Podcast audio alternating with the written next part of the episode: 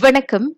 வழக்கமாக புதன்கிழமைகளில் நடத்தப்படும் அமைச்சரவை கூட்டம் முன்கூட்டியே இன்று நடத்தப்பட உள்ளது. அக்கூட்டத்தில் வாழ்க்கை செலவினம் பொருட்களின் விலையேற்றம் மற்றும் பொருட்களின் கையிருப்பில் ஏற்பட்டுள்ள பற்றாக்குறை ஆகிய விவகாரங்கள் குறித்து கலந்தாலோசிக்கப்பட உள்ளது.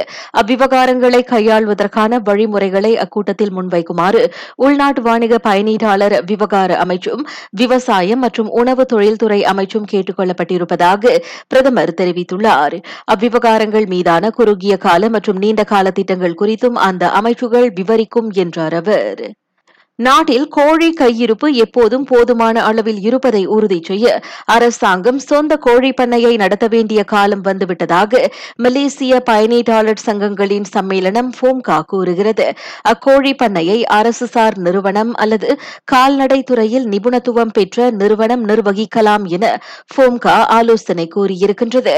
எனவே கோழி கையிருப்புக்கு தனியார் நிறுவனங்களை சார்ந்திருப்பதற்கு பதிலாக சொந்த பண்ணையை நடத்தும் திட்டத்தை அரசாங்கம் ஆராய வேண்டும் என ஃபோம்கா கேட்டுக்கொண்டது. இ ஹெய்லிங் சேவை கட்டண உயர்வு குறித்து பொதுமக்களிடம் இருந்து எழுந்திருக்கும் புகார்களை போக்குவரத்து அமைச்சு ஆராய்ந்து வருகிறது. பயனர்களுக்கு சுமையை ஏற்படுத்தும் வகையிலான அக்கட்டண உயர்வு குறித்து இ ஹெய்லிங் சேவை நிறுவனங்கள் உடனடியாக விளக்கமளிக்க வேண்டும் என அமைச்சு உத்தரவிட்டிருக்கிறது. உச்ச நேரங்களில் இ ஹெய்லிங் சேவைகளுக்கான கட்டணம் நானூறு விழுக்காடு வரை அதிகரித்து இதனால் பயனர்கள் அதிருப்தி அடைந்திருப்பது தெரியவந்துள்ளது. நாட்டில் நேற்று ஆயிரத்து எண்ணூற்று பதினேழு பேர் கோவிட் தொற்றால் பாதிக்கப்பட்டனர். இருவர் அத்தொற்றுக்கு பலியான விளை அவர்களில் ஒருவர் மருத்துவமனைக்கு கொண்டு செல்லப்படும் முன்பே உயிரிழந்தவர். நேற்று மூவாயிரத்து முன்னூற்று எண்பத்தொன்பது பேர் அத்தொற்றில் இருந்து மீண்டனர்.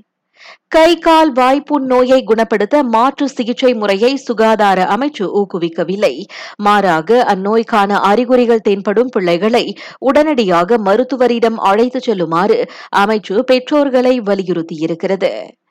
ஸ்லாங்கூர் ஷாலாமில் அறுபத்தோரு வயது முதியவரை தாக்கியதாக நம்பப்படும் இருபத்தி மூன்று வயது மோட்டார் சைக்கிள் ஓட்டி கைதாகியிருக்கின்றார் சாலையில் நிகழ்ந்த அச்சம்பவத்தின் காணொளி பதிவு முன்னதாக சமூக வலைதளங்களில் பரவியது. நான் சௌரியம்மாள் ராயப்பன். வணக்கம்.